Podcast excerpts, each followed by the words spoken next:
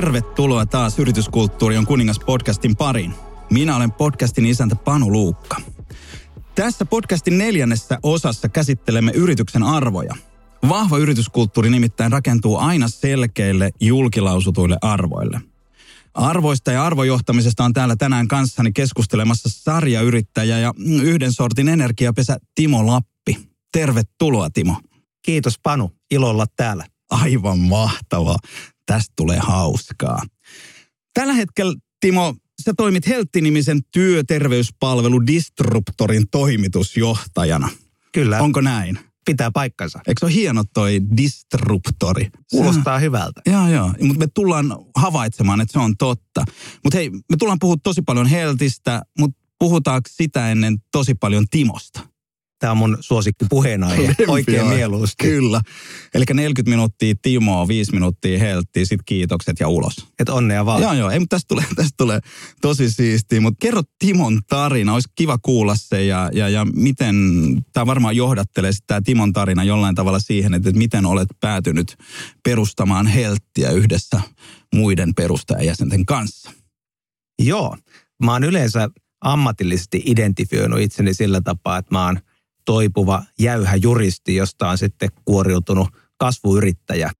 Mutta näin siinä on käynyt, että, mm. että alun perin lähtenyt kovalla motivaatiolla tiennyt aina lukiosta alkaen, että mikä mä haluan olla. Että mä, mä haluan juristiksi ja sinne suuntaan sitten hakeuduin ja sitten tein kauppiksen siinä ohella ja, ja sen jälkeen, to, totta kai, se on muuten hyvä yhdistelmä. Päädyin sitten asina ja toimistoon duuniin, mm. joka oli sitten siinä vaiheessa – semmoinen mun mielestä juristien käytännön korkeakoulu, missä pääsee aidosti tekemään sitten juridiikkaa. Ja ensimmäinen työpaikka oli semmoinen hyvin muodollinen asina ja toimisto, jossa oli tärkeää, että kaikilla on joka päivä puku päällä ja asiakkaita teititellään ja niin edespäin. Eli täytyy sanoa, että nähnyt aikamoisen murroksen työelämässä siitä eteenpäin pitää myös sanoa, että mulla oli kaikkein hienoin työhuone silloin ensimmäisessä työpaikassa. Okay. Sen jälkeen tämä on ollut pelkkä alamäkeä niissä asioissa. enää, ei ole, enää ei omaa työhuonetta ollenkaan. Eli käytännössä katsoen asiana jo uralta sitten enemmän tai vähemmän sitten sattumoiden kautta kasvuyrittäjäksi tuossa alun toistakymmentä vuotta takaperin. Voidaan ja. siihen palata kohta. Mutta sitten jos miettii siviilipuolelta, että kuka, mm. kuka on sitten Timo, aikaisemmin mä olisin sanonut, että sellainen – varhaiskeski-ikäinen ja varhaiskeskiluokkainen perheen isä ja Espoosta. Nykyisin nämä on kaikki asiat kehittynyt eteenpäin. Se ehkä se varhais rupeaa jäämään pikkuhiljaa tästä pois. Mm. Helsinkiin on muutettu ja kolmen lapsen isä ja kultaisen noutajan isäntä siinä mm. ylipäätään. Mulla on kyllä aika paljon elämää sitten myös mun yrittämisen tai työajan ulkopuolella ja sitten Heltissä me uskotaan, että ajatustyöläisten pitäisi rakentaa oma työssä jaksamisensa vapaa-ajalla. Ja, ja näin mä sitten koitan elää niin kuin me opetetaan, että jonkin verran liikun maltillisesti ja nykyisin yhä enemmän mietin, mitä mä syön ja sitten koitan varata nukkumiselle aikaa. Sille jaksaa hyvin duunissa. Määritelläänkö tämä maltillinen liikkuminen, tämä triatlon? Se menee sul maltilliseen liikkumiseen. Ironmanit on ihan täysin maltillisia vielä. Eikö näin Panu ole? Ei ole oikeasti siis triathlonista ja Ironmanista, mun on pakko tästä, välttämättä, tai itse asiassa kyllä liittyy kaikkeen. Mulla oli mahdollisuus on ollut tutustua suuresti arvostamani Magnus Lönkvistiin, joka on Euroopan mestari kyllä. triathlonissa ja ainoa käsittääkseni suomalainen sellainen. Ja hän kertoi niitä niin harjoitusmääriä joskus ja, ja sitten mä kysyin Magnukselta, että, että, että, niin kuin, että mitä, onko tuossa mitään järkeä, mitä sä pystyt siihen? Niin Magnus sanoi mulle, että, että Panu, jos sun täytyy kysyä, miksi, sä et koskaan tuu ymmärtää vastausta. Ja hän ei vastannut, mutta toi pätee aika moneen asiaan. Kyllä, ihan, no, ihan samaa mieltä. Mutta ma- maltillinen Iron Manisti, kyllä. Mä epäilen, että tämä maltti menee kaikkeen muuhunkin. Mutta okei, siis tämä sun ensimmäinen juristityöura rakentui, olisiko Kastreen Snellmanilla? Ja... Joo, Joo. itse asiassa mä olin, mä olin kahdessa asianajatoimistossa peräjälkeen, jossa tehtiin aika paljon samanlaista – työtä, mutta sitten mä päädyin vaihtamaan siitä ensimmäisestä sinne toiseen johtuen yrityskulttuurisyistä. Okay. Ja tein töitä Kastreen Snellmanilla Suomen vanhimmassa asianajatoimistossa sen jälkeen pääosan tästä ajasta, jossa mun mielestä oli tosi kiva ja moderni Joo. yrityskulttuuri ollakseen työpaikka, joka on perustettu vuonna 1888. Niin. Edelleen tykkään siitä työpaikkana ja tunnen Kyllä. paljon ihmisiä sieltä. Joo, joo, varmasti. Sieltä sitten siirryit seuraavalle työnantajalle. Mikä se oli sitten? kassun jälkeen?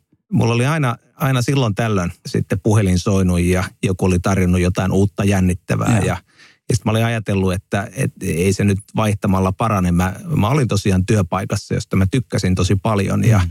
Puvut ja pukee sua. Ky- kyllä. Ja mä olisin tiennyt, miten mun ura etenee siitä eteenpäin. Mä olisin tiennyt sen vuoden, kun mä pääsen partneriksi ja miten yeah. se menee siitä eteenpäin. Ja mä jopa olisin voinut merkata kalenteriin sen päivän, kun mä jään eläkkeelle. Mä olin ihan täydellisesti mm. firman miehiä, mm.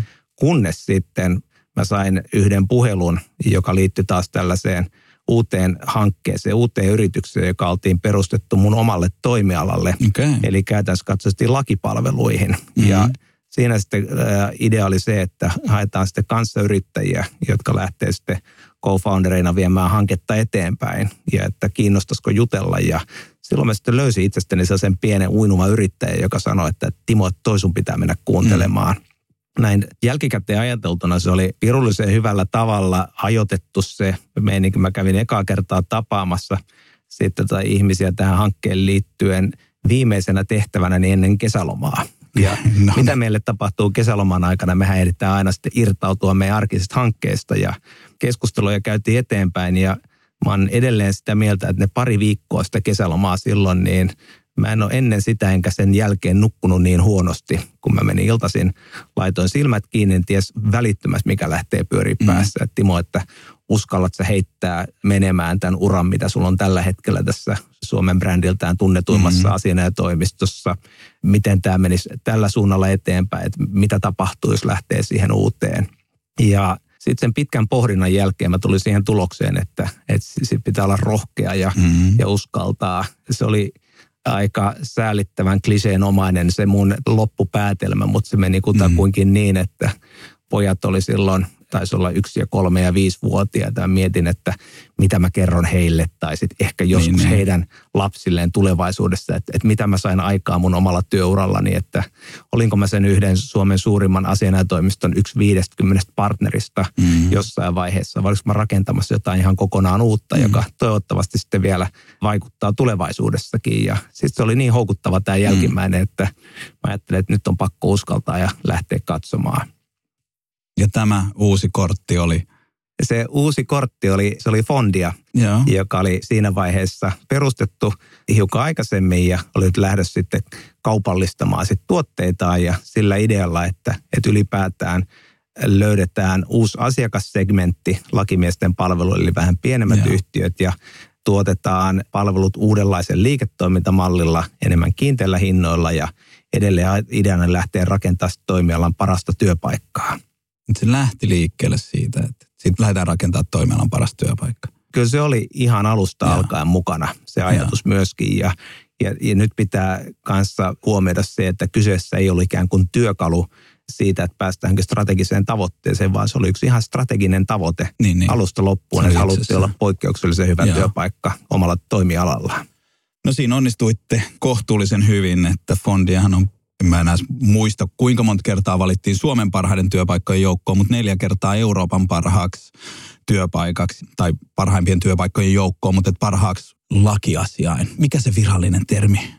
lakipalveluyrityksistä. Laki, Ehkä lakitoimisto, lakitoimisto voisi olla tämmöinen niin. moderni Eikö nimitys tänä joo, päivänä. Mutta et, et Euroopan paras lakitoimisto työpaikkana. Siitä mm, tunnettiin kyllä, kyllä suurta ylpeyttä siinä joo. vaiheessa. Ja, ja jos miettii sitä ajatusta, että miksi rakentaa hyvää työpaikkaa, että miksi siihen halutaan lähteä, mm. niin siinä oli tällainen niin filosofinen puoli, joka ajatus oli se, että me oltiin itse koettu, että minkälaista on, on tehdä töitä nuorena juristina. Jos mä Joo. kerron yhden esimerkin Kerro. tässä yhdestä henkilöstä, jota mä haastattelin fondia, joka sitten meille tulikin ja hän sanoi, että hän oli ollut tällaisen ison asianajotoimiston transaktioryhmässä ja tehnyt viikon aikana joka päivä maanantai, tiistai, keskiviikko, torstai töitä aamu yhdeksästä yö kahteen yhden ison yritysjärjestelyn kanssa ja perjantaina lähti sitten jo kello kymmenet illalla kotiin, Oho. niin 12 yöllä puhelin soi ja kysyttiin, että missä sä oikein olet.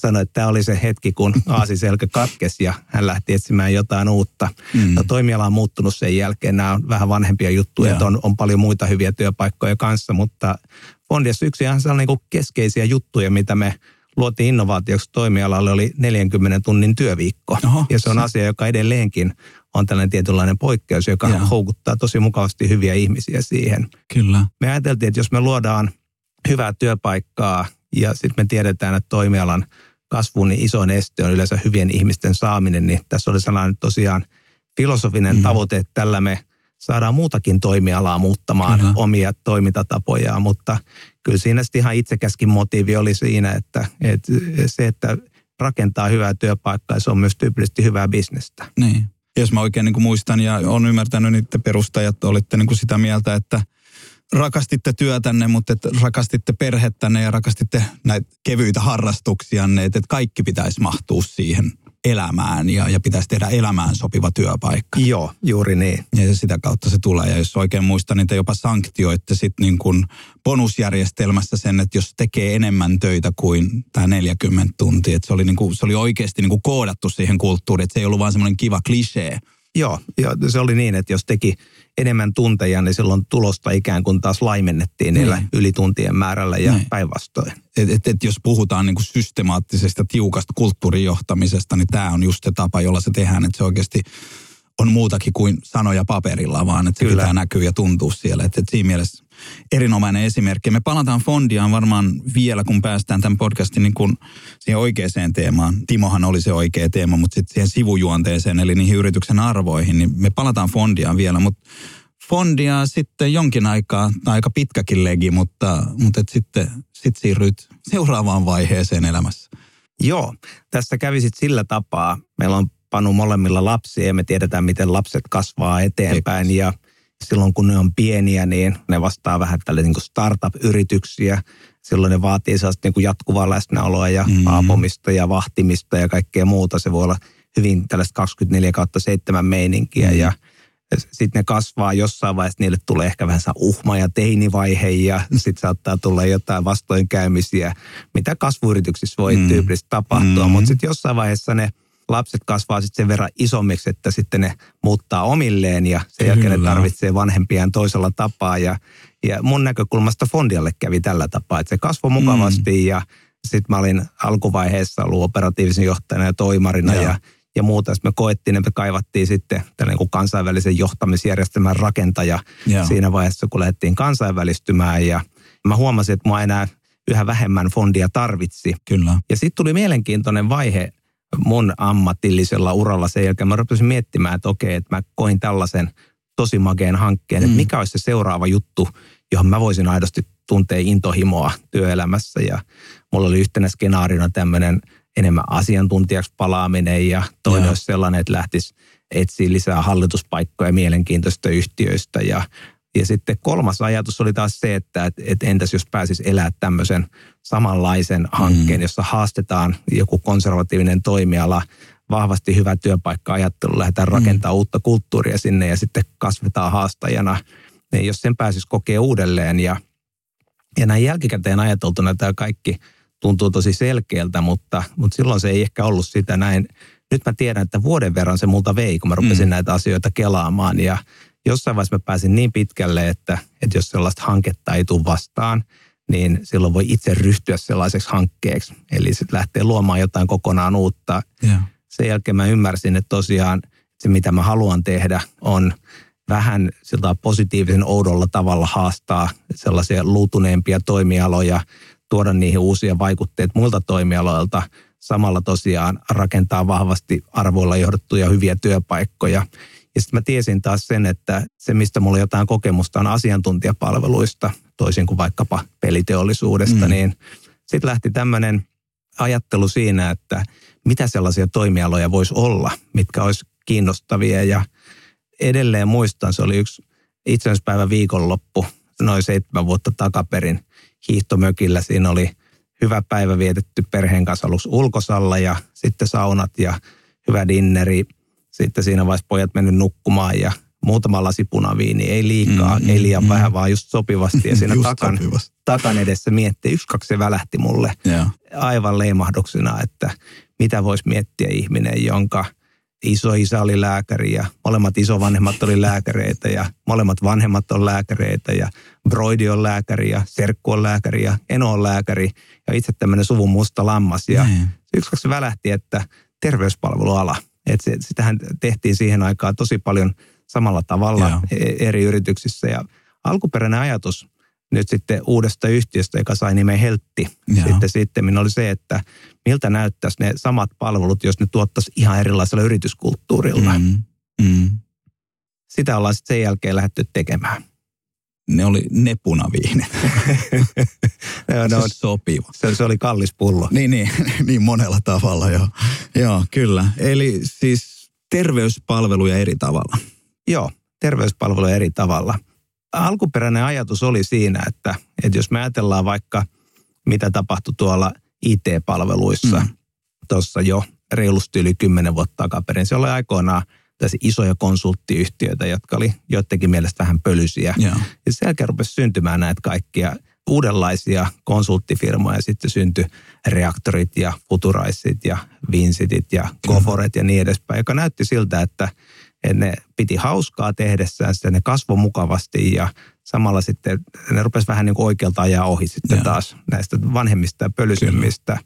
Ja ihan alkuperäinen Heltin ajatus oli siinä, että, että tuodaanpa tämmöinen sama ajattelu terveyspalvelualalle, joka on vielä tällä hetkellä tosi hierarkkinen. Kyllä.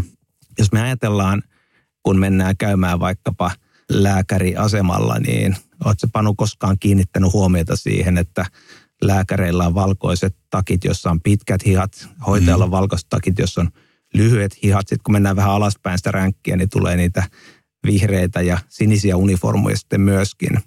Ja sitten jos me pohditaan, että me tiedetään, että lääkäreillä on nämä asut, koska niitä on aikoinaan pitänyt suojautua. Sitten kun taas pohditaan vaikkapa tämän päivän työterveyttä, niin ei siellä tyypillisesti veri lennä siellä tapaamishuoneessa. Useimmiten siellä keskustellaan, Mm. joskus katsellaan tai kuunnellaan, ehkä jopa tunnustellaan sitten käsillä jotain. Mutta se voi ihan hyvin tehdä myös ilman uniformua, jolloin saadaan ihminen sieltä alta Mm. esiin. Mm. Kaikki tällaisia asioita Mm. on vaikka kuinka paljon, mitä pystyy meidän toimialalla muokkaamaan. Hierarkiot voi kääntää toiseen suuntaan. Mm. Jos tyypillisesti hoitajat on koettu aika paljon lääkäreiden alaisiksi, niin on hirveän mielenkiintoinen ajatusharjoitus miettiä, että mitä tapahtuu, kun hoitajat onkin lääkärien sisäisiä asiakkaita. Lääkärien tehtävänä on ensisijaisesti auttaa hoitajia loistamaan asiakastilanteissaan. Noin kun asian laittaa, niin se on aika kiehtova ajatus. nyt tätä ollaan sitten tehty eteenpäin Niin. ja tänä päivänä puhutaan siitä, että eh, pidetään huolta nyt sitten reilu 11 000 ihmisen terveydestä noin reilus 600 asiakasyhtiössä tarjoamalla 600 sitten työterveyspalveluita heille. Ja yksi iso juttu, mikä tähän liittyy tämän kulttuurin lisäksi on se, että perustuen tällaisiin palvelumuotoiluhaastatteluihin, mitä tehtiin alkuvaiheessa, havaittiin, että, että meidän toimialan liiketoimintamalli, joka perustuu siihen, että mitä enemmän sairastetaan, sitä enemmän tämä hoitotoimenpiteitä, sitä isompi on lasku, niin sitä lähdettiin kyseenalaistamaan jo aikaisemmassa vaiheessa siinä, että onko se oikein, että Mm. terveyspalveluyhtiö menee sitä paremmin, mitä huonommin sen asiakkaalla Mm. menee. Ja tämä sai meidät sitten ensimmäisen kääntämään Mm. liiketoimintamallin nurin niskoin, eli me tienataan enemmän sitten terveydellä eikä, eikä sairauksilla. Niin tähän liittyy joku tarina tuolta kauko-idästä, jos, jos oikein, oikein muistan. Onko se? Pitää paikkansa ja Mm. samalla lailla kuin se eh, välähdys siitä terveyspalvelualasta tapahtui siinä punaviinin lasillisen kanssa siellä takkatulen edessä, niin seuraava tämmöinen tosi paljon äh, hanketta muokkaava hetki ja oivallus syntyi yhdessä keskustelussa, missä puhuttiin just tästä äskeisestä ongelmasta. Ja Joo. silloin keskustelukumppani sitten kysyi multa, että, että itse asiassa Timo, että tiedäthän sä, että, että ei tämän toimialan liiketoimintamalli aina ollut tämmöinen, Mm. jossa maksetaan sairaanhoidon suoritteista. Että jos mennään tuonne kauas historiaan ja muinaisiin kiinalaisiin kyliin, niin siellä toimi kiinalaiset kylälääkärit ja toki ne kyläläiset maksoi näille lääkäreilleen. Joo. Mutta ne ei kuitenkaan maksanut sillä perusteella, että kuinka monta sairaskäyntiä tai toimenpidettä lääkäri tekee, vaan ne teki niin päin, että jokainen tervekyläläinen maksaa. Mm. Sillä lääkärillä oli ihan kokonaan eri tavoitteet ja eri insentiivit kuin mitä Kyllä. ne on sitten viime aikoina ollut muuten. Ja tämän te olette tuoneet nyt tähän työterveyspalveluihin. Tämä me tuotiin sieltä Kyllä. muinaisesta Kiinasta nyt Kyllä. 2020-luvun Suomeen ja sitten ollaan höystetty erilaisilla digipalveluilla. Joo. Liittyykö tähän tarinan oivaltamiseen punaviini? Sillä kertaa ei. Ei, okei. jos, ihan vaan jos olisi varmistin. liittynyt, niin me oltaisiin ehkä vielä otettu askel eteenpäin, koska Sitten oli erikseen vielä Kiinan keisarin henkilääkärin insentiivimalli, joka toimi niin päin, että jos keisari sairastui, niin lääkärin palkanmaksu katkaistiin ja sitten jos keisari kuoli, niin lääkärikin kuoli, mutta mä ajattelin, että tämä saa jäädä sinne muinaiseen Kiinaan. No mutta olisi se nyt vähän sitoutumista asiakkaaseen sentään tuommoinen. Sen verran pitää Joo. uskaltaa. Kenen asiakas oli Leidenschaft, että siellä on nyt paha epidemia käynnissä. Joo, hei paljon teitä on tällä hetkellä? Meitä on noin 60. Ja toimitte pääkaupunkiseudun lisäksi? Tampere, Turku, Jyväskylä, Oulu. Ja sitten diginä tietenkin niin. siellä sun täällä. Joo. Paljon teidän, niin kuin, siis ihan vaan mielenkiinnosta, että, että mä oon ymmärtänyt, että aika suuri osa teidän sairaskäynneistä voidaan hoitaa diginä, että ei tarvitse niin kuin mennä paikan päälle ja sehän on myös kohtuullisen kiehtova ajatus. Tässä on tapahtumassa semmoinen samanlainen murros, mitä tapahtui vaikka pankkipalveluissa aikaisemmin, Joo. että aikoinaanhan ihmiset kävi pankeissa vielä itse maksamassa laskujakin. Nykyisin ne hoituu sitten mobiilipankissa ihan Joo. suoraan siellä hyväksymällä. Nyt vielä vastikään me ollaan totuttu siihen, että jos meille tulee jotain arkisia tarpeita lääkäreiden kanssa, niin me varataan aikaa ja mennään paikan päälle, mutta tämä vastaava murros on nyt tapahtumassa, että kaikki arkiset terveysasiat rupeaa hoituu etäältä mm. digitaalisesti tai puhelimella ja sitten silloin kun tarvitaan ihan aidosti kohtaamista, niin silloin tullaan vaan paikan yeah. päälle ja meillä tämä suhdeluku on mennyt siihen, että jos on neljällä ihmisellä jotain tarpeita, niin kolme niistä hoituu jo tänä päivänä digitaalista etäältä hyvällä tavalla. Joo. Ja sitten enää yksi on semmoinen, joka, joka tulee paikan päälle. Ja tämä on jännä nähdä, miten tämä muutos tapahtuu tässä koko ajan eteenpäin. Et silloin kun me aloitettiin, niin tämä aika paljon herätti kysymyksiä siinä, että onko tämä turvallista ja voiko näin toimia. Ja, ja eikö mä nyt kuitenkin voisi tulla paikan päälle. Ja nyt kun meillä on sitä asiakkaita, jotka on meidän kanssa reilu viisi vuotta ollut tekemisissä, niin se kääntyy toiseen suuntaan. Että itse asiassa, eikö tätä nyt voikaan hoitaa etäältä, että pitäisi mun oikeasti tulla mm. käymään siellä. Ja, ja siis tämä on siinä mielessä vielä niin kuin hauskaa, että kun teille ei ole ikävä käydä. Siis, mm. että mä ymmärtäisin sen, jos siellä on se kettumainen kauhea jonotus ja hirveän paikka ja muutoima, kun teillä on oikeasti ihan kiva käydä. Siis te olette panostaneet siihen, että kun, kun teidän, kutsutteko te heitä asiakkaiksi vai? vai? Jäsenet on näitä meidän loppukäyttäjiä, niin. asiakkaat asiakasyrityksiä. Niin, asiakasyritykset on asiakkaita ja jäseni on teidän loppukäyttävät. Et, et kun jäsen tulee teille, niin se on pikkasen erilainen kokemus kuin se, mihin olemme niissä vanhan liiton paikoissa tottuneet. Että siellä, siellä kysytään ekaksi, että minkä kahvin haluat ja, ja, ja istu siihen ja odota ja se on todella niin kuin välittävä ja, ja mielettömän niin kuin mukava se kokemus. Että et se ei ole siis syy olla tulematta sinne. Mm. Että et, ihanat positiiviset ihmiset kohtaa ja tarjoaa sulle kahvia. Niin. Kiitos. Me, me tiedetään, että suurimmalla osalla on vähän epämiellyttävä olo, kun ne tulee Joo, asioimaan niin. meidän toimiala ihmisten kanssa, tulee käymään lääkärillä tai fyssorilla tai hoitajalla tai psykologilla. Ja me ollaan ajateltu, että sitä tunnetta voi tosi tehokkaasti vahvistaa, Joo. jos tekee steriilit tilat, missä haisee desinfiointiaine tai sitten sitä voi vaimentaa sillä, että on koko lattia matot, jossa kävellään sukkasillaan ja soitetaan musiikkia taustalla ja juodaan kaputsiinoa samalla. Joo, joo.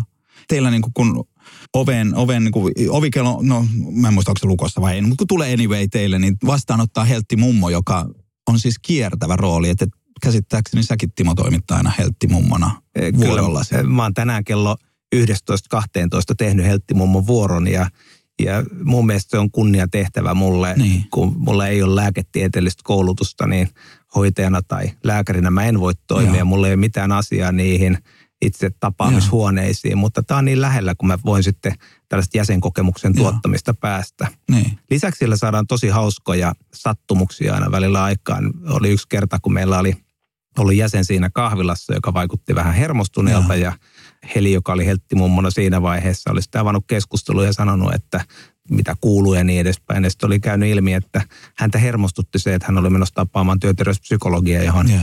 Heltti mummon oli helppo jatkaa. Että itse asiassa mäkin olen monta työterveyspsykologi, että ei, ei sulla ole mitään syytä pelätä, niin. että näin ne hommat menee Kyllä. eteenpäin. Yeah. Tai sitten silläkin saadaan tosi jännittäviä tapahtumia, kun siellä onkin lääkäri jossain vaiheessa, joka ottaa ihmiset vastaan ja tarjoaa heille kahvia Kyllä. ja ohjaa Joo. hoitajan Joo. vastaanotolle sen jälkeen. Joo. toi on älyttömän makea juttu. Ja sitten taas niin kuin kulttuurisesti se, että, että, että osoitetaan, niin kuin säkin sanoit, että sä oot tosi niin kuin otettu ja ylpeä siitä, että sä sait olla helttimummo. Että, että sillä me kerrotaan aika vahvaa viestiä, että työt on kaikki arvokkaita. Sillä, että ne lääkärit ja toimitusjohtaja toimii helttimummoina, rikotaan se hierarkia niin, kuin niin pieneksi sirukset. Sitä on niin kuin mikroskoopillakaan enää löydä sieltä niitä jäänteitä siitä hierarkiasta. Että toi on niin kuin, ei pelkästään niin kuin hauska ja mielenkiintoinen niin kuin tapa, vaan kulttuurisesti tosi merkityksellinen. Se, se on kulttuurin kannalta merkittävä ja, ja lisäksi täytyy sanoa, että ihan niin kuin palveluiden kehittämisen niin. kannalta. Niin. Siinä ihan eri tavalla saa Joo. omakohtaista kokemusta siitä, että mitä tapahtuu Joo. ja miltä ne Joo. ihmiset näyttää, kun ne tulee Joo. ja miten ne kohdataan ja millä mielellä ne on lähtiessä. Joo. Ennen kuin mennään taas siihen sisäiseen kokemukseen, niin vielä sitä, että se mitä, mitä mä oon niin kuullut, me itse käytetään Lidensoft käyttää teidän palveluita ja ollaan tosi tyytyväisiä. Nyt saat, täällä tulee maksettua tämä sun käynti täällä näin, mutta, et, mutta et sitten taas toisaalta niin on paljon, paljon tosi tyytyväisiä asiakkaita, mutta sitten mitä, mitä mä kuulen kritiikiksi on se, että, että niin kuin asiakasorganisaatioissa jotkut teidän jäsenet kokee sen, sen niin kuin vaikeaksi, kun sieltä puuttuu ne – terveyspalvelun se hierarkia ja se just nimenomaan se steriili tuoksu tai se sellainen ja kaikki. Että et, et, et, et, et se palaute, mitä mä saan, että et ihmiset miettii, että et ottaako ne tämän tosissaan. Ja, kun, mutta tämäkin kertoo taas siitä kulttuurista, mihin me ollaan totuttu. Että et se, että et, et mulla voisi olla mukavampi kokemus, mutta kun mä oon tottunut siihen, että et ikään kuin se auktoriteetti tulee valkoisesta takista ja se terveyspalvelukokemus tulee siitä, että silmistä valuu, kun tämä on niin steriili, steriili tuoksu, niin, niin miten, miten te niin kuin, tota, oot, oot sä kuullut tota, varmasti olette, oot sä kohdannut, miten te mietitte sen ja, ja onko se sitten vaan, että sit, sit se ei vaan niin kuin mätsää? Kyllä, kyllä me ollaan tosi tuttuja Joo. tällaisten ilmiöiden kanssa Joo. ja me mitataan asiakaskokemusta jokaisen fyysisen tapaamisen ja jokaisen etäilytapaamisen jälkeen ja sieltä saadaan paljon – kiittävää palautetta. Meistä, meistä osa tykkää hirmuisen Kyllä. paljon, mutta sitten saadaan myös sitten kehittävääkin Joo. palautetta. Ja, ja tuossa on muutama juttu, jotka liittyy siihen, että jos ajatellaan vielä, että me toimitaan nyt kokonaan uudella tavalla Kyllä. ja me toimitaan kuitenkin toimialalla, johon liittyy tosi vahvoja stereotypioita. Kyllä, monilla ihmisillä on, on mielessään se kaava etukäteen, että miltä tuntuu käydä lääkärillä tai miten, miten meidän vanhemmat tai isovanhemmat on toimineet, kun heillä on pitkittynyt flunssa, johon soittaneet lääkärikeskukseen ja varanneet ajan lääkärille, menneet käymään sen lääkärille sen jälkeen tulleet takaisin. Ja sitten jos ollaankin tilanteessa, jos se toimitaan eri tavalla, niin kuin ensimmäinen tällainen asia, joka, jota ollaan paljon koetettu palvelumuotoilu näkökulmasta miettiä, on se, että kuvitellaan vaikka Panu, että sä oot ollut nyt sitten useamman päivän flunssassa mm. ja sitten sä ajattelet, että nyt tämä on kestänyt sen verran aikaa, että on opetettu, että olisi hyvä mennä lääkärille ja sitten sä otat helttiin yhteyttä ja sitten siellä vastaakin hoitaja ja varauksen sijaan. Ja sitten sen sijaan, että se olisi varannut sulle aikaa, mm. se esittääkin vähän lisää kysymyksiä, että no, onko se monta päivää ollut, onko sulla kuumetta mm. ja miten kurkku, niin edespäin. Samaan aikaan se hoitaja tietää, mitä, mitä viruksia ja muita basiliskoja liikkeelle. Sille syntyy hyvin selkeä kuva, että okei, okay, tässä on tällainen niin virus, virus tota, influenssa ja siihen ei nyt sitten mitkään lääkkeet oikein auta. Ja sitten se sanoo sulle, että itse asiassa että nyt sun kannattaa vaan levätä ja, ja sitten ottaa buranaa juoda mustikkamehua ja mikä on lääketieteellisesti oikea neuvo. Eh, sä saatat suhtautua siihen kahdella tosi eri tavalla. Ensimmäinen on se, että tämä on parasta ikinä, mm-hmm. että mä saan jäädä kotiin mm-hmm. lepäämään, mun ei tarvi lähteä lääkärikeskukseen. Mm-hmm. Tai toinen, toinen ajatus on se, että itse asiassa mä oon kyllä aina tottunut käymään lääkärin mm-hmm. juttusen näissä tilanteissa, että, että, että voinkohan mä luottaa tähän. Joo. Joo. Ja nämä on sellaisia hommia, missä sitten taas se, että, että miten me kohdataan meidän jäsenet on tosi tärkeää, että miten me saadaan näitä viestejä mm. läpi. Mm. Mutta se toinen, mikä on hirveän hauska, mm. hauska teema on, on sitten esimerkiksi kanssa fyysisessä kohtaamissa lääkäreiden valkoiset takit, mm. joita meillä ei käytetä ollenkaan. Mm. Meillä se lääkäri saattaa olla se villasukkasillaan ja siviilit päällä, niin se on kanssa asia, joka näkyy – palautteessa valtaosa meidän jäsenistä tykkää siitä, Joo. että heitä, heitä ei kohdannut tällainen niin kuin ammattiroolia näyttelevä ihminen, vaan heidät kohtasi, kyllä, kohtasi joku ihan kokonaan niin kuin toinen ihminen, joka nyt vaan sitten lääketieteellä asiantuntija, jonka tehtävä auttaa heitä. Mutta nämä kaikki on sellaisia, jotka mm. vaatii jonkin kerran pokkaa, että uskaltaa lähteä tekemään eri tavalla. Niin kuin nyt tuli syöttö lapaan lähteä siirtää tätä siihen niin arvokeskusteluun, koska Heltin yksi arvoista on pokka ja, ja, ja niin me tullaan päätymään siihen, mutta se on just näin, mutta se on niin teillä tietoinen valinta, että se ei mene silleen, että, että jos mä oon antanut palautetta, että, että mä haluan valkotakkisen, niin sitten kun mä varaan, niin sitten siellä joku vetää, ettikää nyt luukka tulee jostain, niin valkoinen takki päälle. Mutta se on ihan sama kuin ekan kerran, kun tässä nyt ollaan iällisesti ansioituneita mm. molemmat, niin ekan kerran kun menee lääkäriin ja siellä on selkeästi itseään nuorempi, niin sitä on silleen, että hei, että mikäs poju sinä olet tässä. Se on jännä juttu, että se tapahtuu vuosi vuodelta usein. Lähes aina. Lähes aina. Kyllä. Mutta hei, toi on niinku älyttömän tärkeää ja toi niinku päätös siitä, että me ollaan tämmöisiä. Ja, ja sitten ikään kuin myös vähän se semmoinen, että jos tämä ei ole se tapa, jolla te haluatte, että toimitaan, niin sitten me ei varmaan olla teille oikein ja uskotte siihen teidän omaa tarinaanne, että se on tätä hetkeä ja että, että niitä riittää ja tuntuu niitä asiakkaat teille riittävän. Ja, ja niin kuin sanottu, niin kasvu on ollut melkoinen. Minkälainen vielä, että saadaan yksi luku, minkälaista liikevaihtoa te tällä hetkellä teette? Just äsken kiinni mennyt vuosi, eli 2019, Kyllä. noin 5,3 miljoonaa suurin piirtein. Ja se meidän liiketoiminta perustuu näihin kiinteisiin kuukausisoppareihin, joten tästä on ihan helppo katsoa sitten tulevaisuuteen, että jo kasvu jatkuu ihan hyvää mm. tahtia, vaikka tänä päivänä lopetettaisiin myyminen, jota ei, ei kuitenkaan ajatuksena tehdä. niin, jos, jos myyjät kuulette, niin... niin, niin, niin ju, juoskaahan siellä. Juoskaahan siellä vielä, kello on vasta näin vähän. Teillä on joku visio, joka on julkilausuttu, joka kertoo sitten kunnianhimosta, niin, niin varmasti muistat sen. Aina pelottaa kyllä tilanteessa, että, muistathan toimitusjohtaja yrityksesi vision. Tai, tai sitten se voi nopeasti improvisoida. Joo, tota, me ollaan paljon puhuttu siitä, että, että seuraavassa vaiheessa meidän tavoitteena on se, että me vaikutetaan positiivisella tavalla puolen miljoona ihmisen onnellisuuteen. Okay. Ja, ja me ollaan purettu sitä auki sillä tapaa, että se tarkoittaa sitä, että meidän palveluiden piirissä on 100 000 jäsentä. Niitä Joo. on nyt se reilu 11 000, joten sellainen vajaa kymmenkertaistuminen vielä tarvitaan. Mutta toisaalta tämä on nyt 11 000 kertainen verrattuna siihen, mitä tämä oli taas tuossa kuusi vuotta takaperin. Juuri näin. Ja ajatus on se, että, että me uskotaan, että, että sillä, että me tarjotaan palveluita terveille mm. ihmisille, mitä ei kauhean paljon tapahdu muuten, ja sitten pidetään heistä huolta silloin, kun he on kipeänä, niin me autetaan näitä 100 000 jäsentä olemaan sitten onnellisempia ja tuottavampia, ja sitten jos sinä tai minä tai joku muu on sitten voi paremmin tai huonommin, niin me uskotaan, että se säteilee keskimäärin vaikkapa neljään läheiseen ympärillä, niin mm. niin tällä me päästään sinne puolen miljoonan tasolle. Sinne me ollaan nyt kovaa vauhtia tässä ajamassa. No, Mutta on toi niinku taas tarinana ja muuna, niin on, on toi aika niinku makea ja silleen uskoisin innostava teidän, teidän niinku ihmisille, että et ei puhuta vaan siitä että liikevaihtohan seuraa siitä. Että toi kun tapahtuu, Joo. niin kaikki muut seuraa. Että et, et, et tuossa on just se taas se semmoinen iso tarina, johon... Ja varmaan, täytyy kyllä itsekin Joo. sanoa, että mä koen, että äh, lakipalvelut on merkityksellisiä, mutta jos ajattelee tätä tämänhetkistä työnkuvaa, mm. niin ei mun tarvi erikseen miettiä, että miksi mä aamulla herään ja Joo. lähden töihin, jos tarkoituksena on, on luoda ihmisille hyvinvointia, terveyttä ja onnea. Mm. Että on kyllä tosi merkityksellinen työ ja sitä kautta mm. motivoiva. Kyllä. Pitäisikö me ruveta puhua yrityskulttuurista vai palataanko me Timoon vai? Kyllä mun mielestä Timosta voisi jatkaa on vielä.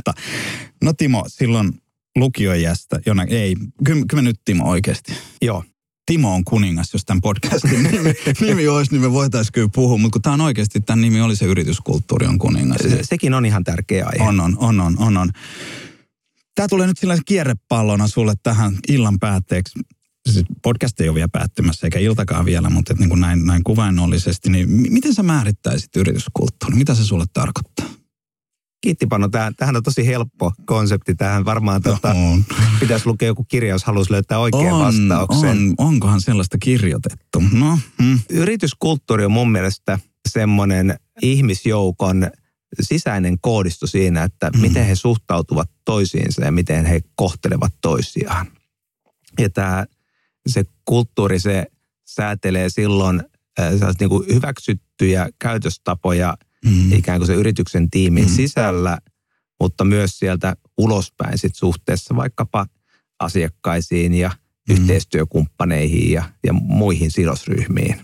Ja on tosi erilaisia yrityksiä, mitä mäkin olen päässyt tähän mennessä näkemään, jossa erilainen tapa toimia ihmisten kanssa on sallittua kuin toisissa. Mm. Se oli aika hyvä määritelmä. Sä olisit toki voinut lainata vaikka William Wall. Ei, toi, toi oli oikeasti, toi on älyttömän hyvä koodisto. sille niin kuin toiminnan tavalla, niin siinä se on. Mutta kerropas nyt, minkälainen kulttuuri sitten Heltillä on. Mikä on se koodisto, miten siellä kohdellaan muita ihmisiä, kohdataan muita ihmisiä ja tehdään, tehdään niitä asioita, oikeita asioita. Mitä sä kuvailisit Heltin kulttuuria? Sitten vielä jos miettii yrityskulttuureja, mm. niin varmaan yksi, mikä tekee siitä tosi haastavaa on se, että niitä aika harvoin on mitenkään johdonmukaisesti kuvattu, vaan mm. ne on jotain asioita, jotka ihmisten pitää vaan niin kuin jollain tapaa mm. aistia ja sitten muutamien ensimmäisten viikkojen aikana oppia siellä tota, paikassa, minne menee, että mm. miten täällä on tavattu toimia. Me aloitettiin Heltti ihan kokonaan nollista. Joo. Meillä oli alkuvaiheessa kolmen hengen tiimi, joka sitten lähti kasvamaan eteenpäin ja jollain tapaa, jos miettii ihan alkuvaiheessa, meillä, meillä oli kanssa tavoitteena se, että me halutaan olla tällainen, kun tuoda uudenlainen yrityskulttuuri terveyspalvelualalle. Joo. Me tiedettiin alkuvaiheessa saakka, että me halutaan luoda Euroopan paras työpaikka terveyspalvelualalle. Mm. Se, minkä fondi oli tehnyt lakipalvelualalla, mm. ne oli vielä terveyspalvelualalla tekemättä. Mutta ei me oltu mitenkään täydellisesti määritetty sitä, että minkälaisilla keinoilla se tehdään. Joo. Sitten näin jälkikäteen ajateltuna, niin – kyllä me kuitenkin tehtiin tosi isoja valintoja ihan alkuvaiheessa. Me poistettiin hierarkiat täydellisesti. Ne. Me riisuttiin nyt lääkäreiltä ne valkoiset takit Joo. jo samassa vaiheessa, kun yhtiö perustettiin. Eli sellaisia ei ole koskaan käytetty. Vaikka perustamassa oli Joo. lääkäreitä. Oli, oli. Mm. Jotka ajatteli niin kuin fiksua modernilla tavalla mm. siinä kyllä. vaiheessa. Kyllä. Alkuvaiheessa me jo tuotiin ihmiset pois omista työhuoneistaan, mikä Joo. on vallitseva tapa meidän toimialla, että siellä vastaanottohuoneessa sitten vastaanottojen välillä tehdään yksin töitä. Istutettiin avotoimistoon ilman omia paikkoja. Ja, ja sitten ihan alkuvaiheesta alkaen jo mm. nostettiin hoitajat tosiaan lääkäreiden sisäisiksi asiakkaiksi. Ja. Haluttiin sanoa tämä selkeästi ääneen, koska se on usein koetaan toiseen suuntaan. Mm. Eli tällaisia valintoja oltiin tehty ja sen jälkeen kun me tätä yrityskulttuuria rakennettiin eteenpäin, mm. niin tietenkin sitten jokainen tällainen palkkauspäätös, mitä tehtiin, niin näin jälkikäteen ajateltuna mä oon hirveän iloinen siitä, että ne on osunut tosi hyvin kohilleen. Mm. Meillä on paljon ihmisiä, jotka on ollut sieltä ihan alkuvaiheesta alkaen ja tuonut sen oman persoonansa siihen. Jollain tapaa nyt varsinkin varmaan subjektiivisesti mä itse ajattelen mm. sillä tapaa, että näin ikään kuin sen kummemmin ajattelematta, niin mä oon vienyt osia siitä Fondian DNAsta sitten taas kohti helttiä niistä asioista, mistä mä ajattelen, missä me mm. onnistuttiin Fondialla ja sitten taas toisaalta ajatellut sellaisia juttuja, mitä olisi aiemmin voinut tehdä siellä paremmin, niin mm. koittanut taas välttää, välttää sellaisia uusia virheitä sitten Heltin osalta. Yeah. Mä uskon, että organisaatiot ylipäätään, kun ne kehittyy nyt organisaation työyhteisönä tai muuten, niin – ne, ne kehittyy aika usein tota isompien tai pienempien kriisien kautta. Harvoin se tapahtuu niin, että ne täysin lineaarisesti joka päivä on aina vähän parempia vähän kuin edellä, e- edellisenä päivänä. Ja, Tuskin. ja, ja sitten tarvitaan hmm. erilaisia kriisejä erilaisiin hmm. vaiheisiin. Ja kaikkein tärkeintä on itse asiassa se, että, että millä tavalla kohdataan tämmöisiä hmm. kriisejä ja, ja miten ne käännetään sitten eduksi siinä, että otetaan tilanne haltuun ja – löydetään ratkaisu, jonka jälkeen sitten se organisaatio mm. ja sen kulttuuri on vahvempia kuin ennen niitä. Mm. Ja, ja meillä Heltissä on kyllä sen niin kuin alkuvaiheessa kanssa, mä sain herätyksen siinä vaiheessa, kun me oltiin esimerkiksi vaikkapa kolmen hengen yrittäjäporukalla tavattiin kohdata aina keskiviikko aamuisin, muistaakseni se alku aamu seitsemältä, kun mm. muutamalla oli duunit, päivätyöt jossain muualla ja – sitä ei oltu nimetty millään tapaa, mm. siitä sen aamun palaverin nimeä ja sitten se organisaatio, jossa oli muistaakseni neljä ihmistä tämän, tämän ulkopuolella. Meitä oli, niin, oli jo niin perustajien lisäksi Joo. työntekijät. Joo, ja, tuota, ne ne nimestään sitten johtoryhmäksi. Joo. Ja, ja ei kestänyt kauan ennen kuin mä rupesin kuulemaan sitten käytävällä vähän puhetta siinä, että onkohan ne puhunut tästä siellä johtoryhmässä ja kun meille ei sitten tiedoteta näistä johtoryhmän päätöksistä ja muista, ja tämä oli varmaan meillä sellainen niin kuin ensimmäinen pieni kriisi. Joo. Mä ajattelin, että Timo, että tosi hyvin tehty, että lähit rakentaa Euroopan parasta työpaikkaa terveyspalvelualalle. Mm. Nyt, nyt teitä on seitsemän ja sä oot onnistunut jakaa se niin kuin kahteen kastiin, jotka ei enää oikein keskustele keskenään. Sisäinen viesti. Ky- kyllä. ja tota, mahtava.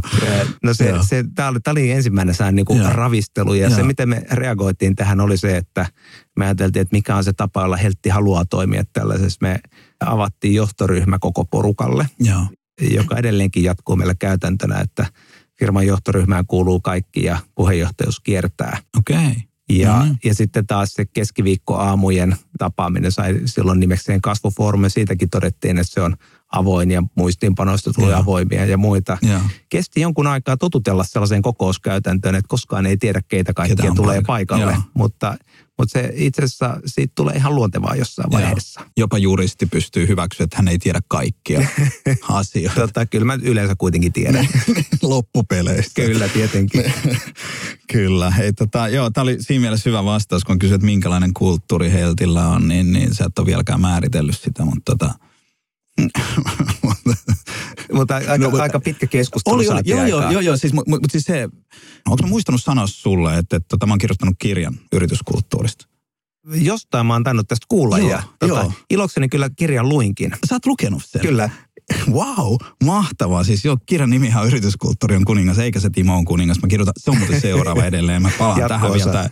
Joo, joo, joo, se on, se on juttu. Niin si, siinä mä puhun vaan siitä, tosiaan siitä niin kuin tilasta, jossa niin kuin ne kulttuurit on ja, ja se, että, onko se niin kuin tietoinen ja vai tiedostamaton ja johtaako se niin kuin tavoitteisiin vai ei.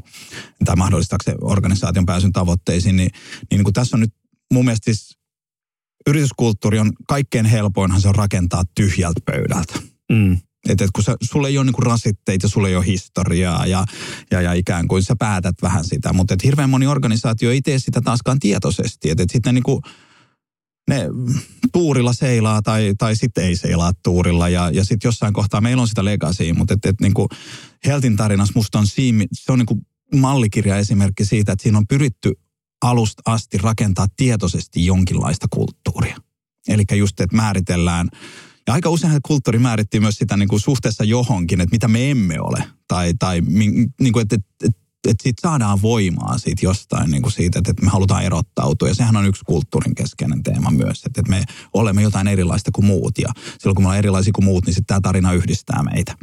Niin, niin tuossa on vaan niin kuin mun mielestä silleen, teillä on se hyvä, hyvä vihollinen siinä, muu mm. toimiala se on siisti lähteä niin kuin edellinen sun tarina on ollut va- fondia vastaan muu toimiala ja sitten seuraavaksi heltti vastaan muu toimiala. Että et pikku tämmöinen toistuva teema tässä, mutta mut et, et, et, et, te olette lähteneet niin miettimään niitä keskeisiä asioita ja, ja mille se perustuu, mutta palataan taas kohta arvoihin. Tämä on kauhean koko aika hehkutetaan, kun me puhutaan niistä arvoista ja muuta, mutta, et, mutta arvojahan te ette niin suoranaisesti vielä kirjoittanut siinä alkuvaiheessa. Et, Ei, niitä, ne, niitä me ei kirjoitettu aluksi. Niin. Tämä oli tämä ensimmäinen kriisi, joka oli tämä kahden kerroksen väki, joo, joo. joka sitten onnistuttiin ratkaisemaan ja löydettiin tosiaan joo. sellaisia avoimuus- ja viestintä- ja luottamuskäytäntöjä, jotka vallitsevat tänä päivänä edelleen. Ja, ja sitten se arvot oli oikeastaan meillä sitten ne syntytuloksena meidän seuraavasta kriisistä. Seuraava kriisi? Joo, kriisistä kriisiin. Tässä jos, jos tämä olisi niin kuin saataisiin cliffhangeri niin kuin seuraava jakso, niin tämä olisi seuraava kriisi ja sitten kuule. Mutta mennään samalla, hei seuraava kriisi, kiinnostavaa. Joo. Tässä, joo. Me oltiin sitten päästy eteenpäin. Meillä oli nyt sitten se johtoryhmä, jossa on koko porukka mukana ja, ja sitten Joo. oltiin panostettu viestintään ja ja sitten rakennettu kulttuuria määrätietoisesti. Ja sitten meille kävi sillä tapaa, että oli yksi semmoinen tosi iso neuvottelu vireillä, joka olisi toteutuessaan kääntänyt yrityksen suuntaa aika lailla. Joo. Ja huolimatta siitä, että yleensä me aina, aina sitten kerrottiin asioista hyvin avoimesti ja ajateltiin, että tämä on nyt niin iso juttu, tähän olisi liittynyt omistusjärjestelyitä Joo. ja muita, että tästä me ei voida nyt vielä kertoa. Mm. Ja sitten tämä johti siihen, että – että niin kuin yrittäjät oli aika paljon pois toimistolta, kun me oltiin sitä keskustelua edistämässä. Ja, ja sitten sieltä toimistolla Helttilässä sitten se on tietynlainen epätietos tai rauhattomuus rupesi sitten nostamaan ja. sitten päätään. Ja, ja sitten me saatiin tämmöinen herätys siitä tilanteesta, kun kävi niin, että ihminen, joka me oltiin palkattu ihan ensimmäisenä työntekijänä Helttiin, joka oli meille monille sillä tapaa tällaisen niin kuin fiiliksen kannalta tärkeä Joo. ihminen, niin Joo. tuli sitten tällaisen uutisen kanssa, että hän on päättänyt vaihtaa työpaikkaa. Ja, okay. ja se oli iso uutinen meille ja se otti aika kovasti. Ja sitten me ruvettiin miettimään, että mitä meidän pitää nyt tehdä. Ja sitten kun käytiin hänen kanssa keskustelua, sanoit muun muassa, että teet on näkynyt paljon vähemmän nyt ja mm. mistä se on ollut kyse. Ja sitten ajateltiin, että okei, että me tarvitaan kaksi juttua. Että ensimmäinen on se, että nyt me avataan tämä juttu, mitä tässä on viritetty, että mitä me ollaan vähän pantattu. Mm. Ja toinen on se, että me lähdetään rakentaa arvoja. Ja mä muistan vielä sen tilanteen, kun me sitten avattiin tämä juttu, mitä oltiin jo neuvottelemassa koko porukalle. Että me ollaan neuvoteltaisiin järjestöille, että me vähän käännetään suuntaa ehkä ja tulee uusi omistajakin mukaan yeah. sitten muiden ohelle ja niin edespäin. Ja nyt ruvetaan panostaa vähän uudenlaisiin asioihin ja muihin. Ja, ja muistaakseni sanoisin, että ei olla aikaisemmin haluttu teitä täällä vaivata, kun ne on tapana sitten, että ne saattaa milloin tahansa pysähtyä. Yeah. Ja, mutta mä oon nyt näitä kuitenkin ollut tässä niin ammattiuralleen paljon tekemässä. Ja nyt mä arvioin, että tämän toteutumisen todennäköisesti on, on ainakin 95 prosenttia jo. Mm-hmm. No porukka sitten nyökkäili, osa oli vähän niin kuin harkitsevan näköistä ja käytiin hyvää keskustelua siitä ja seuraavan päivänä mun puhelin sitten soi ja ne keskustelut päättyivät siihen. Eli mä joudun just siihen, mikä on niin kuin yritysjohtajan painajastilanne, että mä oon mm, kertonut tämän mm. ihmisille, mutta sitten siitä ei tukkaan mitään. Ja arvatko Panu mitä? No. Ne, ne tyypit pääsivät ihan hyvin yli. Ne antoi niin. niin kuin hyvää palautetta siitä – planista alun perin siinä vaiheessa, kun se oli vielä hengissä. Ja sitten niin. kävi ilmi, että ne sanoi, että no ei se mitään, että jatketaan sillä meidän plan Eillä, mitä me ollaan niin. aikaisemmin tekemässä. Niin. Eli se oli virhe alun perinkin lähteä Kyllä. nyt ajattelemaan, ja. että jollain tapaa varjellaan heiltä tätä Joo, tietoa. Aikuisia ihmisiä varjellaan. Kyllä. Joo, fiksuja, itse valitsemiamme Joo. viisaita ihmisiä, niin suojellaan heitä täällä. Just niin. Joo, joo. Vähän niin kuin me, me aikuiset hoidetaan nämä hommat joo, niin, että ne joo. lapset saa olla sitten Kyllä. rauhassa. Joo, joo. No, no, Tämäkin tuli sitten opittua, mutta sitten meillä jäi vielä toinen joo. kriisinhallintaoperaatio sitten joo. vielä tehtäväksi, joka liittyy sitten siihen, että sovittiin, että tämän jälkeen me nyt pidetään huolta siitä, että me, me luodaan meidän – yritykselle arvot. Lyötiin saman tien päivämäärä kiinni kalenteriin ja sovittiin, että lähdetään Porkkalan niemelle Villa Hummerheimiin niitä sitten synnyttämään, joka sitten tehtiinkin muistaakseni toukokuun lopussa 2016. Kyllä. Paljon teitä silloin oli? Meitä oli silloin semmoinen reilu parisen kymmentä, sanoisin 25 okay. suurin piirtein. Ja. Eli organisaatio ilmoitti, että haluttaisiin arvot, organisaatio kaipasi arvoja. Te totesitte, että teiltä puuttuu yksi johtamisen väline. Joo. Eikö vaan? Et nyt oltiin onnistuttu luomaan nämä niin palaverikäytännöt ja sitten yrityskulttuuri ja. oltiin luotu aluksi vähemmän tiedostojen, mutta sen jälkeen niin kuin yhä mm, tar- mm. tarkoitushakuisemmin. Taisi tais olla alun perin sun neuvo fondiaikoina, joka oli se, mm. että yrityskulttuuri kannattaa esimerkiksi sanottaa huolella ja Joo. oltiin luotu paljon yhteistä kieltä helttilöistä ja helttiäisistä ja Joo. johtoryhmistä ja jäsenistä ja asiakkaista ja niin edespäin. Ja nyt oli aika lähteä sitten tekemään arvoja. Ja, ja meidän tapa lähestyä niitä arvoja oli se, että me, me tosiaan vetäydyttiin sitten tätä reiluksi vuorokaudeksi koko silloisella porukalla, jotka mukaan pääsi ja – aluksi me käytiin läpi sitä, että, että minkälainen tarina me ollaan yhdessä kuljettu Joo. Heltin kanssa. Ja sitten siitä eteenpäin, kun edettiin, niin sitten me jakauduttiin ryhmiin ja ruvettiin sillä tapaa suunnitelmallisesti käymään eteenpäin keskustelua siitä, että, että minkälaista toimintaa ja käytöstä me arvostetaan meidän Kyllä. yhteisöstä, mitä, mitä halutaan ja sitten toisaalta kanssa, että mitä me ei haluta. Kyllä, joo. Ja tämän jälkeen, kun ne ryhmät oli niitä sitten käynyt läpi, niin sitten tässä oli näitä kaikkia klassisia ryhmätyömenetelmiä, että ne sitten sen jälkeen esitteli niitä toisilleen ja sitten sai mm. muilta varastaa ideoita ja tota, kopioida niitä. Ja, ja tämän jälkeen me oltiin saatu neljä sellaista aihiota, mm. sellaista niin kuin toivotusta käyttäytymisestä ja, ja, ja. sitten ikään kuin niiden vastinparit, jotka oli epätoivottuja käyttäytymisiä. Ja sitten me lähdettiin sen jälkeen niitä sitten pukemaan sanoiksi. Ja se oli kutankuikin niin, että yksi työpäivä meillä meni niihin näiden käyttäytymisien määrittämiseen ja sitten siinä oli hyvä illallinen ja hyvä yö välissä ja seuraavana päivänä sitten jatkettiin niillä sanotuksilla. Joo. Tässä kohtaa ehkä niin kuin, nyt kun ruvetaan puhumaan arvoista, niin, niin ennen kuin mennään siihen vielä mitä tapahtui ja mikä se lopputulema oli, niin sä jo hyvin kuvasit sitä niin kuin omin sanoin. Vaikka et olekaan vielä tietokirjailija toisin kuin eräät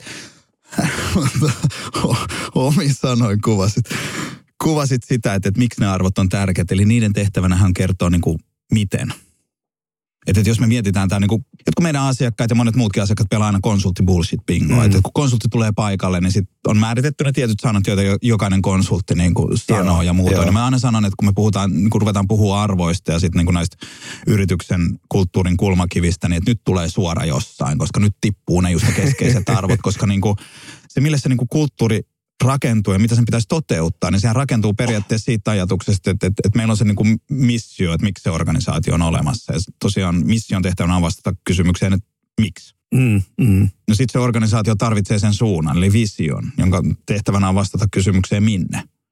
No sitten aika monella organisaatiolla on strategia, mm. jonka tehtävänä on vastata siihen kysymykseen, että mitä tekemällä uskomme saavuttamamme tavoitteemme. Ja sitten se puuttuva pala siinä on se, että, että miten. Ja arvothan sanottaa sit sitä, että, että miten toimimalla elämme todeksi yrityksemme olemassaolon tarkoitusta ja miten toimimalla uskomme saavuttamamme sen organisaation tavoitteen. Eikö näin? Joo. Niin nyt me ollaan siis, te olette miettineet jo syyn. Te olette miettineet, että mihin te haluatte mennä ja sitten teillä on varmaan sitä strategiaa aika paljon keskusteltu, että mitä tehdään ekaksi, että avataanko tänne, onko tämä tieto työläisille vai kaikille ja ollaanko pääkaupunkiseudulla vai jossain muualla ja panostetaanko ITC vai mitä muuta. Niin nyt, nyt olette sitten sen äärellä, että miten toimimalla toimitaan oikein ja nuo kysymykset on olleet niin kuin täydellisen sulosen oikeita, mm. että, että minkälaista tekemistä lisää ja mitä vähemmän, että siitähän ne rakentuu. Jos menee vielä vähän taaksepäin, muista vielä mm. kanssa aikoinaan nuorempaa juristia, joka luki pörssiyhtiön vuosikertomusta ja siitä Joo. arvoja, niin Joo. ne oli sellaisia, jotka lähinnä saa sen vinoja hymyjä aikaa siinä, että, että mitähän tällä on tekemistä mm. oikein elämän mm. kanssa. Mm.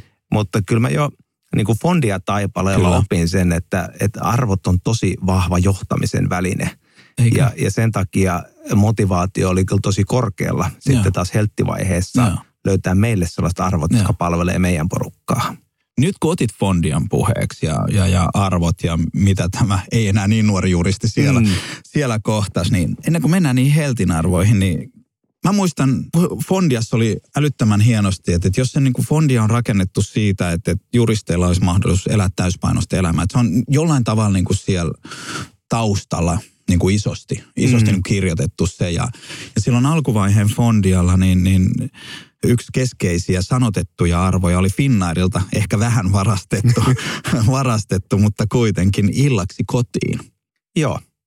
Ja, ja tämä oli mun mielestä briljatti siinä, että se, se ei oikeastaan syntynyt minkään tällaisen mm. niin kuin virallisen Joo. ajattelun tuloksena, Joo. vaan se syntyi ihan itsestään Joo. kuvaamaan sitä Joo. mentaliteettia, Joo. joka tosiaan niin kuin ajatuksena oli se, että halutaan tehdä töitä kunnianhimoisella tavalla – mutta haluttiin, niin. että, että ihmisellä on mahdollista myös elää elämääkin Kyllä. siinä sivussa, joka ei aina ollut niin helppoa ja. sitten kaikissa toimistoissa siihen aikaan. Ja. Toinen vähän samanlainen, mitä siellä kanssa syntyi ihan itsestään, oli sama, että jos voi olla tällaisia niin kuin onnellisten kanojen munia, mitä syödään, niin, niin sitten voisi myös olla tässä niin kuin onnellisten juristien kirjoittamia sopimuksia, niin. jotka kirjoitetaan päiväsaikaa ja hyvin levänneinä sen mm. sijaan, että ei, ei, ei kahdesta neljään yöllä. Mutta sä muistutit mua, mä olin unohtanut, mä en tiedä mikä freudilainen tämä on, ehkä mä, kun mä teidän kanssa saanut silloin tehdä töitä, niin sä muistutit mua tässä ennen, kun ruvettiin tätä nauhoittamaan niin yhdestä toisesta arvosta, joka, joka musta niin kun miettii sitä, että, että just äsken sanottu, että meillä on siis tämmöinen nuori juristi, joka suhtautuu hieman, hieman niin kuin penseästi ja vähän sille hirtehisesti näihin arvoihin, onko ne totta, niin, niin kerropa tämä Fondian yksi arvo, joka kertoo suhtautumista työkavereihin ja asiakkaisiin. Tämä on aivan ensimmäinen tällainen niin kuin arvoprosessi, mihin Kyllä. mä oon koskaan ammatillisessa elämässäni no. osallistunut. Tätä me tehtiin, Fondiassa oli varmaan 40 työntekijää siinä no. vaiheessa ja oltiin tuolla Karhusaaressa. Sitten sieltä oltiin vuokrattu tila ja siellä sitten päivällä käytiin läpi tästä niin kuin arvokeskustelua mm. ja sitten sen jälkeen illalla oli sitten viihdeohjelmaa päälle ja ja me lähdettiin sinne, me oltiin silloin johtoryhmässä käyty vähän odotuksia läpi ja ajatus oli se, että me tullaan niiden joidenkin neljän arvon kanssa Kyllä. takaisin, josta Joo. mä ajattelin, että ne olisi ollut jotain ehkä semmoisia, mitä sieltä sun arvogeneraattorista voi mm. sitten löytää, mutta mä muistan, me oltiin kaikki hyvin hämmentyneitä, kun se fondien arvot olivatkin yksi virke vaan sen jälkeen, joka sanoi niin, että annan hellän suudelman.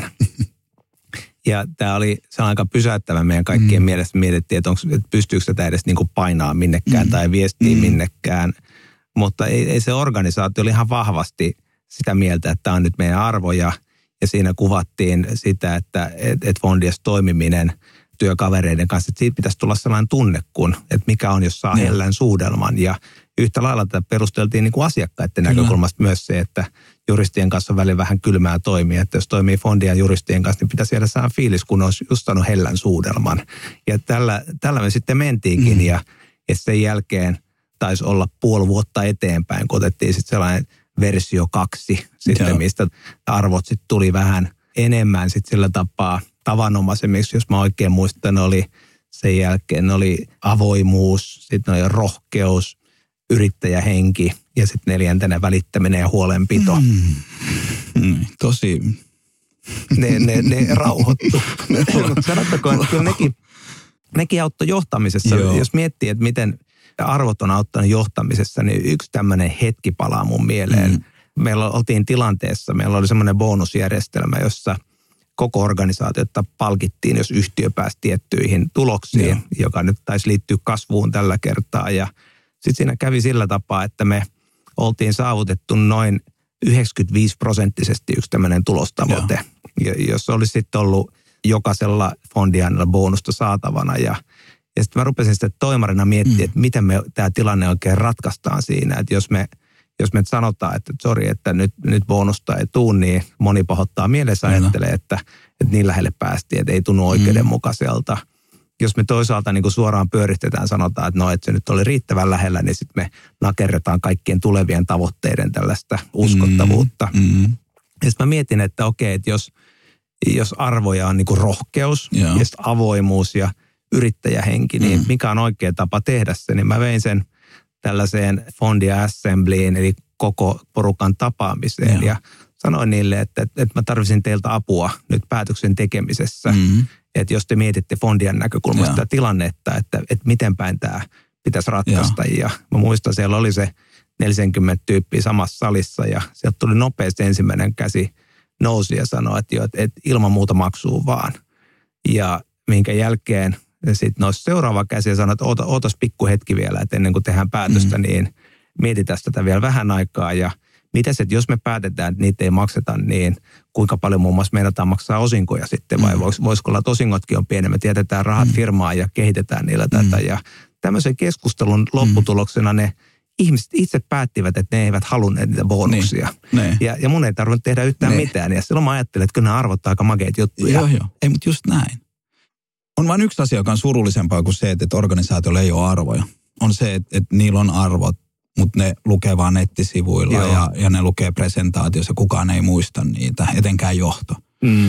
Että et se, että et on jotkut arvot ja, ja oli, ne sit niinku, oli niissä käytetty sitten niinku muotoiluosaamista tai oli niitä sitten mietitty, niin, niin sille ei ole niin isosti väliä, kunhan ne on ja ne olisi totta siinä arjessa mm. ja niitä niit niinku johdettaisiin. Se on tärkeää, mutta nyt palataan Heltin arvoihin. Oli kiva, siis musta noin musta noi vaan niinku hauskat toi fondien arvot ja miten ne oikeasti integroituu siihen tekemiseen olemiseen miten sen päälle pystytään. Ja toi on sitten hieno, hieno tarina siitä, että jopa niillä vähän tylsemmilläkin arvoilla on, on pystytty, pystytty johtamaan. Ne on hyvät arvot, ei siinä mitään. Okei, nyt te olette käyneet läpi niitä ja nyt sitten lähdette sanottaa niitä arvoja. Miksi te päädyitte, että kaikki osallistuu arvojen tekemiseen? Miksi se ollut, että tämä kolmen hengen peruste ja Poppo, no teet, en tiedä oliko teet vielä kolme siinä vaiheessa mukana, mutta et, miksi te ette kirjoittanut niitä, miksi te teitte ne yhdessä? Mä luulen, että tämä näin jälkikäteen mm. ajateltuna, niin tämä toimintatapa valittiin sen takia, että, että osittain tämän tarkoituksena oli myös Kyllä. hoitaa sitä kriisiä, mikä me oltiin niin, saatu aikaan ja, taas niistä ja. neuvotteluista aiemmin. Ja, ja me koettiin, että me tarvitaan yhteistä aikaa ja sitten me ajateltiin, että me tarvitaan sille yhteiselle ajalle jotain – tosi relevanttia tai fiksua tekemistä joo, myös. Että se, se, se syntyi monen sattumuksen joo, summana, joo. että me päätettiin lähteä joo. sitä koko porukalla tekemään. Sen lisäksi tuntuu, että se reilu parinkymmenen ihmisen porukka oli ihan niin kuin luontevan kokoinen joo. sitten taas puolestaan Kyllä. myöskin määrittämään niitä. Joo, joo. Mun maailmassa niin vahvasti niin Patrick niin pohjaten, niin mä oon sitä mieltä, että niin arvot ei ole konsensus tai demokratiaharjoite. Että sen ei ole välttämätöntä tehdä arvoprosessia siten, että me aina osallistetaan kaikki. Et siinä on niin kuin pari asiaa. Et se, että niin kuin tärkeintä on, että jos me lähdetään arvoja, arvoja niin kuin rakentaa, niin olisi, siis kaikkein tärkeintä on, että se johto sitoutuu niihin. Että jos me ei saada johdon sitoutumista ja jos niistä tulee sellaiset arvot, joihin johto ei voi sitoutua, niin sitten niillä ei ole mitään arvoa, koska jos ei johto sitoudu, niihin ei sitoudu kukaan muukaan. Eli mm. niiden täytyy johdon näkökulmasta tuntua niin kuin oikealta.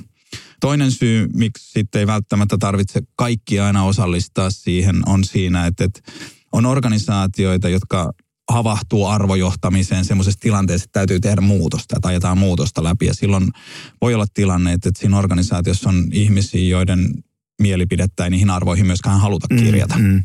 Jolloin miksi, miksi ikään kuin kysyä ja osallistaa, jos sit siinä on vaan tämmöinen animal farm-tyylinen ajatus siitä, että, että okei, okay, kysytään kaikit, mutta ei kuunnella kaikki. Mä uskon tosi paljon ihmisiin ja ihmisten kyvykkyyteen ja muuhun, mutta sitten taas se, että kun arvoilla sanotetaan myös aika paljon sitä tavoitekulttuuria, että niillähän ei kirjata pelkästään sitä nykykulttuuria, vaan että arvojahan voi olla siten, että meillä on ne niin kuin nykyistä tekemistä kuvaavat arvot, mutta sitten taas siellä voi olla niitä tavoitearvoja, että me haluamme olla avoimempia.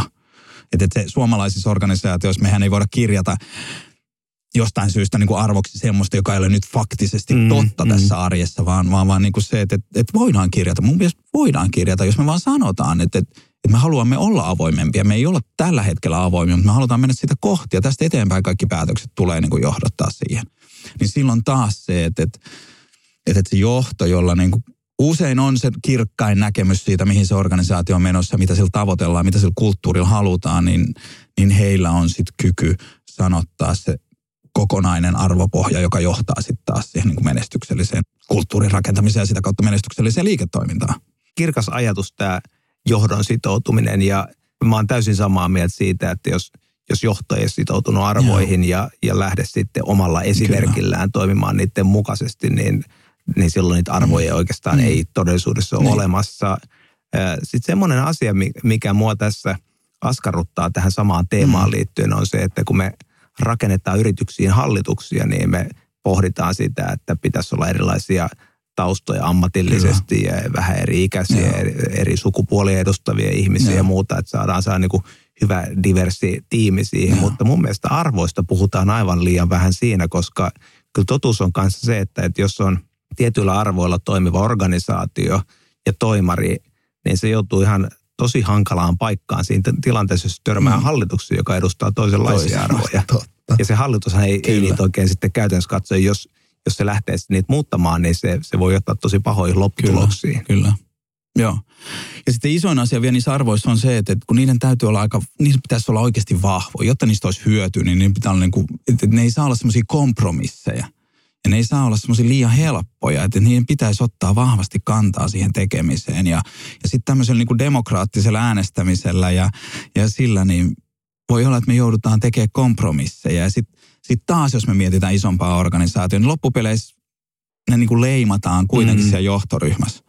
Niin se, me voidaan hakea sieltä työntekijöiltä ihan mitä vaan, flappiharjoituksia tehdä ja muutoin, mutta sitten siinä lopussa, kun katsotaan, että työntekijöiltä tuli se, että meidän pitäisi olla niin kuin jotain. Joo. Ja jos ei se johdon agendalle mene, niin ei se päädy sinne. Joo. Vaan että sitten loppupeleissä ne kuitenkin aina se johto ne sanottaa ja lyö niihin sen viimeisen puumerkin, niin valitettavan moni, niin kuin, mitä mä oon nähnyt sivusta niin kuin, näitä arvoharjoituksia, joissa kaikki osallistetaan, niin niistä on tullut semmoinen teatteri, että, mm. että miksi, niin kuin, miksi me lähdetään siihen, että, että se, että, että työntekijät täytyy osallistaa, meidän täytyy selvittää, että mitkä työntekijöille on arvo, mitä he arvostaa, mikä heille on tärkeää. Ja sitten meidän täytyy niin kuin siinä vaiheessa, sit kun on sanotettu, että nämä on ne yrityksen arvot, niin sitten mun mielestä niin kuin osallistaminen tapahtuu erityisesti siinä kohtaa, kun sitten, okei, no mitä nämä arvot tarkoittaa mulle tässä arjessa, mun mm. työn tekemisessä ja onko nämä semmoiset, joita mä voin allekirjoittaa. Mä itse käytän aina esimerkkinä, että mä olin tämmöisessä Stella kotipalvelut nimisessä organisaatiossa, jonka tehtävänä oli kans olla muuttamassa työ- ja terveys- mm. tai, tai sotealaa. Ja siellä oli niin kuin, organisaatio oli rakentunut, että me oltiin ostettu eri yrityksistä osia ja sitten niitä laitettiin nippuun. Ja sitten ainoa, mikä aluksi yhdisti niitä, oli keltainen logo. Joo. Ja sitten me lähdettiin niin sanottaa sitä arvopohjaa sinne, että nyt me tulemme julkilausumaan organisaatiolle uudet arvot, jotka mm. on niin kuin Stellan ensimmäiset yhteiset. Siellä oli siis niin kuin oli ostettu kotilääkäritoimintaa Doktakonilta, oli ostettu turvapuhelinpalvelut Esperiltä ja sitten oli niin kuin kodinavuksilta ostettu sairaalapsen kotihoito ja kotisiivous ja hyvin niin kuin erilainen arvopohja. Silloin kun me lähdettiin siihen arvoharjoituksiin, niin mun vahva viesti organisaatiolle oli se, että, että, että kun me tullaan näiden arvojen kanssa ulos, niin osa teistä tulee lähteä. Mm. Ja se on ikään kuin tarkoituskin. että siellä oli semmoista käyttäytymistä, jota me ei voitu hyväksyä siinä uudessa tellassa. Ja sitten me tultiin aika vahvojen ihmisiin uskovien arvojen kanssa ulos, jolloin sitten taas todettiin ja osa ihmisistä totesi, että ei tämä, että mä halua toimia esimiehenä, jossa mun pitää uskoa ihmisistä hyvää. Että kun Esperissä on opetettu jotain ihan muuta mm. ja että mä oon täällä niinku tehokkuus jutussa, niin et, et sä voi toimia sen silloin. Että et, et, et, niin pitää ottaa kantaa aika vahvastikin siihen niin kuin että, että miten me, niin kuin just miten me toimitaan. Nämä, nämä arvot ihan oikeasti maksoi teille siellä ne, ne sitä maks- kautta, että ihmisiä lähti. Kyllä, kyllä ja se oli, se oli tarkoituskin. Ja sitten taas kun me sanotettiin niitä, niin sitten ne veti kaltaisia puoleensa. Mutta palataan nyt siihen syyhyn, yhteen syyhyn, miksi Timo on täällä.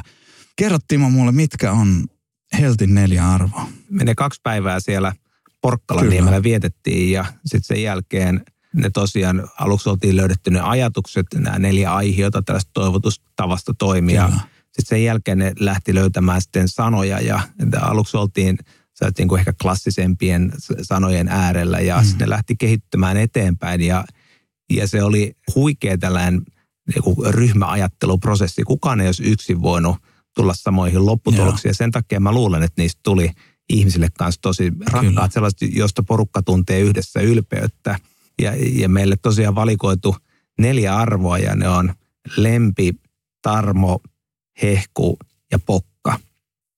Ja se, miten me näitä ollaan sitten sanotettu, on se, että, että lempi tarkoittaa tällaista lämpöä ja empaattisuutta. Mm-hmm.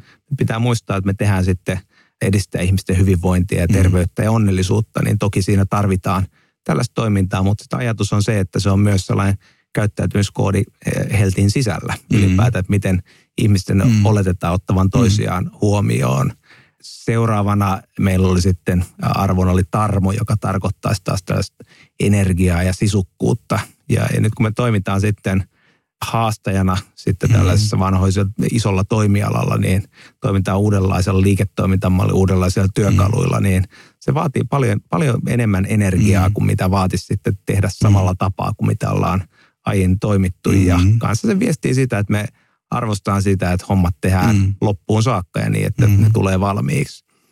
Kolmantena arvona on hehku, joka taas tarkoittaa tällaista iloisuutta ja positiivisuutta, leikkisyyttäkin. Ja sitten taas jos miettii meidän toimialaa, niin välillä siellä vastaanottohuoneessa siellä voidaan puhua tosi vakavista asioista. Siellä voidaan puhua elämästä ja kuolemasta. Mm. Ja olisi hirveän turvallista – valita semmoinen yritysidentiteetti, että me oltaisiin itsekin tosi vakavia kyllä, sitten, kyllä. ettei me vaan Joo. loukata ketään Joo. missään. Mutta me ollaan ajateltu, että, ne tilanteet hoidetaan sitten, no lempiarvon mukaisesti, mm. sitten empaattisesti ja lämpimästi, mutta se ei estä sitä, etteikö me voitaisiin sitten taas organisaationa olla positiivinen ja, mm. ja leikkisä, mitä tulee meidän omaan toimintaan ja sitten toisaalta mitä tulee myös meidän viestintään ulospäin. Mm. Sitten neljänneksi arvoksi jää tässä vaiheessa – pokka, joka tarkoittaa taas rohkeutta sitten toimia itse valitulla tavalla mm. ja olla sitten välittämättä siitä, että jos, jos kuullaan jonkinlainen sitten poikkipuoleen sana, jos me tiedetään, että me tehdään juttua, joka on sitten taas valtaosa meidän jäsenten mielestä mm.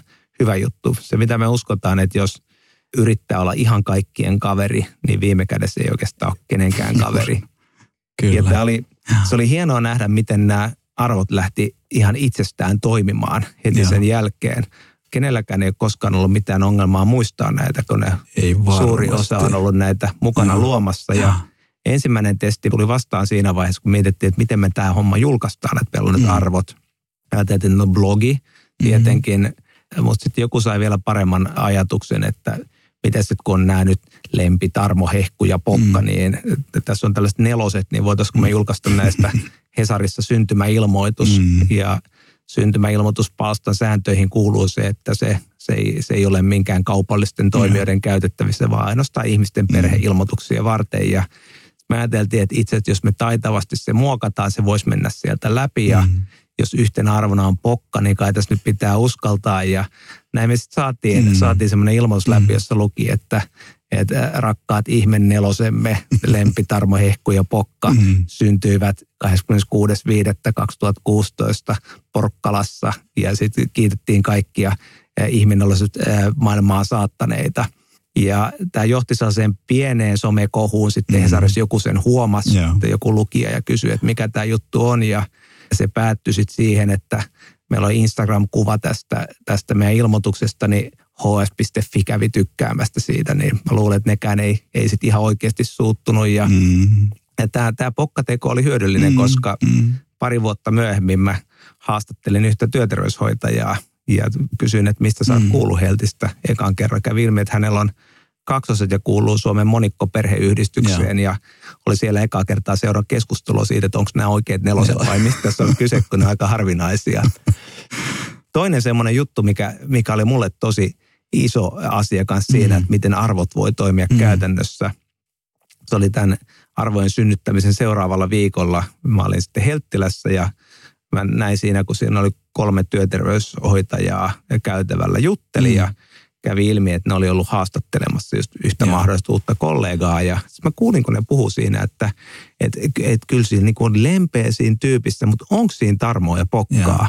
Että jolloin ilman, että me oltaisiin mitään siitä linjattu, niin Joo. ne Joo. arvot oli muuttunut meidän rekrytointikriteereiksi ihmiselle ihan automaattisesti. Silloin mä tajusin, että, että nyt me ollaan onnistuttu luomaan tosi hyvä johtamisen työkalu Joo. meidän koko porukalle. Joo. Siis näähän on, nämä on niin sen takia niin äärimmäisen hyvät, nämä teidän arvot, että ihmiset muistaa ne. Että, että niitä ei niin kuin, siis mä lupaan, että kaikki podcastin kuulijat muistaa ne siis, kun ne on kerran kuullut. Lempipokka Tarmo Hehku. Ne, ne vaan jää mieleen. Että mä väitän, että teillä on, teillä on niin kuin ainoa organisaatio, jossa siis A, työntekijät muistaa ne ja B, valtaosa teidän asiakkaistakin muistaa mm. ne teidän arvot. Mä oon käynyt jonkin verran puhumassa näistä niin. arvoista sitten ja, ja muutenkin heltisesti erilaisissa ja. tilaisuuksissa ja se ei ole mitenkään ihan tavaton palaute, että joku tulee vetää Joo. hihasta sen jälkeen ja sanoo, että ne on hienot noin teidän arvot, että, että minäkin muistan ne, niin, niin. vaikka en muista oman työnantajien arvoja. Näin. Juuri näin. No sitten toinen asia, miksi ne on tärkeitä ja miksi ne on hyvät ja miksi ne on niin oppikirja esimerkki on siitä, että ne on kirjoitettu työntekijöille.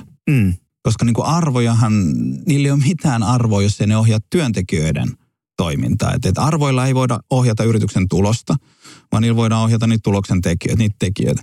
Eli ne pitää kirjoittaa silleen, että ne tarttuu ihmisille, että ne jollain tavalla ne muistaa ne ja ne tosiaan vaikuttaa niihin. Ja noihan on siitä hyvät kanssa, että ne, ne menee suoraan tunnekanavaan, että ne aiheuttaa tunteen. Ja just se, että, että sit niitä voidaan käyttää siinä arjessa päätöksenteon niin kuin asioina. Että, että onko tässä meidän kutsussa riittävästi pokkaa Joo. ja on, onko siinä riittävästi lempi. Voidaan nimenomaan rekrytoida. Voidaan miettiä, kun te, jos olisi keritty keskustelemaan teidän organisaation niin kuin rakenteesta, että, että onko siinä niin kuin pokka, että me voidaan, että hän voi edetä niin kuin heltti mm. urallaan tähän. Ja, ja siis, siis se on älyttömän vahva niin kuin päätöksentekoväline kaikella tavalla. Me ollaan sanotettu tämmöinen Heltin perustuslaki, joka sitoo kaikkia helttiäisiä. Joo kun toimitaan itseohjautuvassa oh. organisaatiossa niin, että jokainen saa tehdä päätökset omissa Kyllä. asioissaan.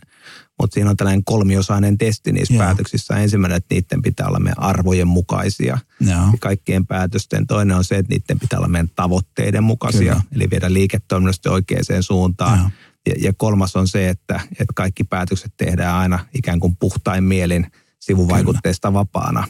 Mikä on tärkeä sen takia, että se velvoittaa jokaista mm. ihmistä, joka tekee päätöksiä, mutta myös häntä ympäröiviä ihmisiä olemaan spekuloimatta siitä, että minkä takia tällainen päätös Kyllä. tehtiin. Ja, ja sekin on sanottu ääneen, että, että kaikilla on oikeus luottaa, että näin toimitaan ja jos joku joskus jäisi kiinni siitä, mm. että, että on esimerkiksi toiminut arvojen vastaisesti, mm. niin meillä olisi oikeus reagoida siihen sitten työpaikkana. Ja. Mä en muista, mitä hienoa termiä käytit tähän niin kuin vaikutuksista vapaana, niin miten punaviini se, se on kuitenkin hyväksytään niin kuin siihen. Se, se muodostaa poikkeuksen. Se muodostaa poikkeuksen. Kohti joudutaan semmoiseen osioon, jossa mä kysyn kaikilta aina samat kysymykset. Mä kysyn sultakin, mutta et niin kuin, kun tässä on nyt viisaita ihmisiä ollut puhumassa, tai ainakin yksi viisas ihminen, eli Timo, niin mä haluan kuitenkin vielä, mulla on tässä, mä oon kirjoittanut yhden quotein Patrick Lencionilta, joka liittyy tähän niin kuin arvojohtamiseen. Mä hirveän mielelläni niin kuin lukisin sen, ja sitten mä voin ehkä kysyä sun mielipiteen, niin kuin, että mä oon osallistanut suakin mm-hmm. tähän juttuun, mutta Patrick Lencioni on, on siis kirjoittanut näin käännöslukijan, eli täydellistä, tästä tulee niinku mielenkiintoista. Mutta hän on sanonut näin, että vahvat arvot ja niissä pysyminen vaatii sisua, eli pokkaa. Organisaatio, joka suunnittelee arvoprosessia, täytyy olla sinut sen tosiseikan kanssa, että vahvat arvot ja niiden kautta johtaminen aiheuttaa tuskaa. Ne saavat osan työntekijöistä tuntemaan itsensä hylkiöiksi. Ne rajaavat organisaation strategista ja operatiivista vapautta ja ne rajoittavat sen ihmisten käyttäytymistä. Arvot jättävät johtajat avoimeksi kritiikille, jopa pienistä lipsahduksista. Ja niiden mukaan eläminen vaatii jatkuvaa valppautta. Eikö se, siis eikö se kuvaa just, että jos me lähdetään arvojohtamaan, niin mm. tämä kaikki kulminoituu tuohon, että, että me ollaan oikeasti tilivelvollisia niistä koko aika. Että sun Joo. pitää – sun pitää niin kuin hehkua joka kerta, kun sä meet sinne. Sulla pitää olla pokkaa sanoa sille työntekijälle, jos hän sun mielestä ehdottaa hönöä, mm. mitä tuskin tapahtuu teidän fiksusorganisaatiossa. Ja kaikki nämä, niin se on, se on tosiaan jokainen sähköposti, jonka sä lähetät, jokainen kohtaaminen, niin sua voidaan tulkita tota kautta. Ja mä pyydän yhden esimerkin, jossa keksit semmoisen, missä te olette niin kuin, missä oot joutunut tekemään kipeän päätöksen, mikä on niin kuin satuttanut Heltissä, kun sä oot arvojohtanut sitä organisaatiota?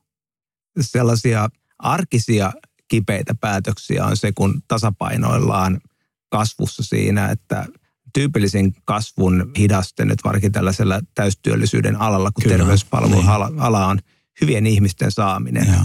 Ja, ja silloin kun etsitään hyviä ihmisiä, tiedetään, tiedetään että nyt me tarvittaisiin tämän ja tämän alan ja. ammattilainen niin mielellään aika nopeasti, jotta me päästään eteenpäin niin yksi kaikkein vaikeimpia juttuja on sanoa ei sellaiselle ihmiselle, josta näkee, että tämän ammattitaito olisi oikein mm. hyvä tähän tehtävään mm. ja muuhun, mutta nyt intuitio sanoo sitten useamman haastattelukierroksen ja useamman haastattelijan mm. jälkeen, että, että, nyt, että tämän arvot ei vastaa meidän arvoja, ja. taikka sitten tämän, tämä ei ole niin kulttuurimatchi tämä ihminen. Ja.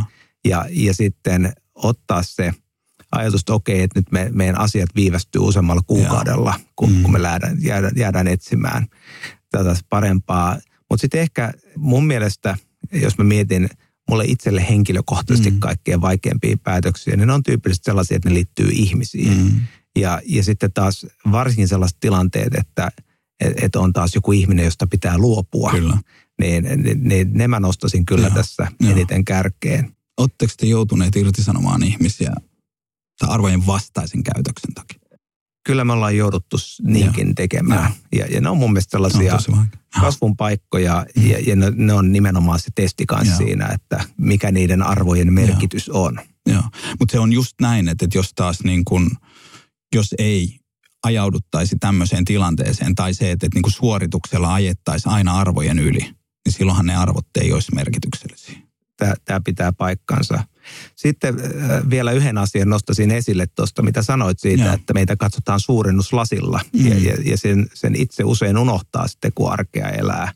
Ja, ja sitten voi tulla myös sellaisia positiivisia hetkiä siitä samasta ja mulle jää mieleen sellainen yksi muistutus, minkä sain siitä joitain vuosia takaperin pikkujouluissa, missä mm. jossain vaiheessa kyllä, iltaa keskustelu kääntyy siihen, että mikä on ollut kunkin – vuoden hienoin hetki Heltissä. Mm. Ja sitten tultiin yhden ihmisen kohdalle, joka sanoi, että vuoden hienoin hetki oli se, se oli meidän vanhassa toimitilassa, jossa mm. oli siinä tota etutilassa, kuulin, että joku on siellä oven takana. Menin avaamaan oven ja sanoin, että tervetuloa töihin. Tosi kiva, kun tulit. Saako olla kahvia? Mm. Kävin hakemassa kahvin. Ja, ja se, että, että tuli tällainen niin yllättävä niin kuin yeah. positiivinen arjesta poikkeaminen, yeah niin oli muodostunut tämän ihmisen vuoden parhaaksi hetkeksi. Ja silloin mä tajusin, että, että, Pano, että se mitä sun ja mun tehtävä mm. kanssa sitten ylipäätään johtajina on, mm. että meidän tehtävänä on luoda tällaisia mm. kaavasta poikkeavia hetkiä aina Kyllä. silloin tällöin. Joo. Se ero meissä on, että mä en ole johtaja, sä oot. Mutta vedetään yhteen, hei, pari kysymystä vielä ja sitten, sitten päästetään Timo ja kuulijat, kuulijat vapaaksi tästä riemusta. Mitkä kolme asiaa sun mielestä on kaikkein tärkeimmät vahvan yrityskulttuurin rakentamisessa ja johtamisessa?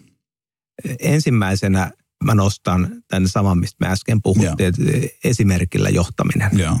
Jos, jos sitä ei tapahdu, niin, niin silloin käytännössä katsoen se, se ei ole mahdollista. Kyllä. Toinen, minkä mä nostasin yrityskulttuurin johtamiseen, on nimenomaan arvopohja. Että se on kanssa ihan mm. kirjattu, Kyllä. että ylipäätään, että mikä se on. Ja kolmas mitä mun mielestä jokainen hyvä yrityskulttuuri tarvitsee, on oman kielensä. Mm. Joka, jonka mm. sopii jollakin vähän semmoinen oma kieli, että ihan Joo. kaikkien sanoja ei tarvitse kaikille ulkopuoliselle avata, jolloin se hitsaa porukkaa yhteen. Kyllä. Ja, ja sitten ehkä tähän omaan kieleen voidaan sitten vielä lisätä tällaisia jotain omia juttuja, Joo. mitä voi muuten olla olemassa kanssa. Joo. Fondiassa oli aikana omat tervehdykset ja niin, niin edespäin. Salainen kädenpuristus. Kyllä. Tämä rupeaa kuulostaa jo joltain muulta. Mutta hei, okei, mikä, minkä yhden neuvon sä antaisit Timolle, joka harjoitteli esihenkilönä johtajana olemista uransa alkuvaiheessa, että mitä kannattaisi tehdä toisin? Jos mä mietin sitä varhaisten vuosien Timoa, niin se pyrki ehkä olemaan vielä silleen särmempi ammattilainen. Mm. Ja silloin oli vähän enemmän sellainen työrooli ja sitten vapaa-ajan rooli. Joo. Mä sanoisin hänelle tänä päivänä, että, että, että ota vähän rennommin, että pistä vielä enemmän sitä vapaa-ajan persoonaa peliin, mm. niihin, niihin työtapaamisiin tai Joo. työtilanteisiin. Että me, me ollaan kaikki kuitenkin aina yksi ja sama persoona. Että mitä enemmän itsestään antaa tällaisissa tilanteissa, e, ei ole vaan tietyn roolin esittäjä, mm. vaan on, on koko ihminen siinä, niin sitä paremmin saa asioita eteenpäin ja sitä paremmin saa ihmiset mukaansa. Se on just näin me ollaan sosiaalisesti aika kyvykkäitä, että me osataan lukea, jos joku esittää roolia, niin sit sä et luota siihen. Mutta toi on älyttömän hyvä pointti. Sitten ihan vielä loppuun. Tämä voi vaikuttaa, tämä on niinku tuotesijoittelukysymys, mutta tälle ei haeta vastaukseksi tota yhtä kirjaa, joka tuossa meidän pöydällä on. on, on että mä niinku, tämä on ihan aito kysymys siis, että, että minkä kirjan sä toivoisit, että mahdollisimman moni suomalainen yritysjohtaja lukisi? No sehän, mitä sä käskit mua vastaamaan niin. tässä, oli tämä yrityskulttuuri on kuningas, jonka mä luin itse tuossa alkuvuonna. Ja, niin. ja se, se, mikä mun mielestä, eh, mistä mä tykkäsin siinä kirjassa, mm. on se, että se sanottaa monia sellaisia mm. ajatuksia, mitä mä olin intuitiivisesti ajatellut yrityskulttuurin rakentamisesta.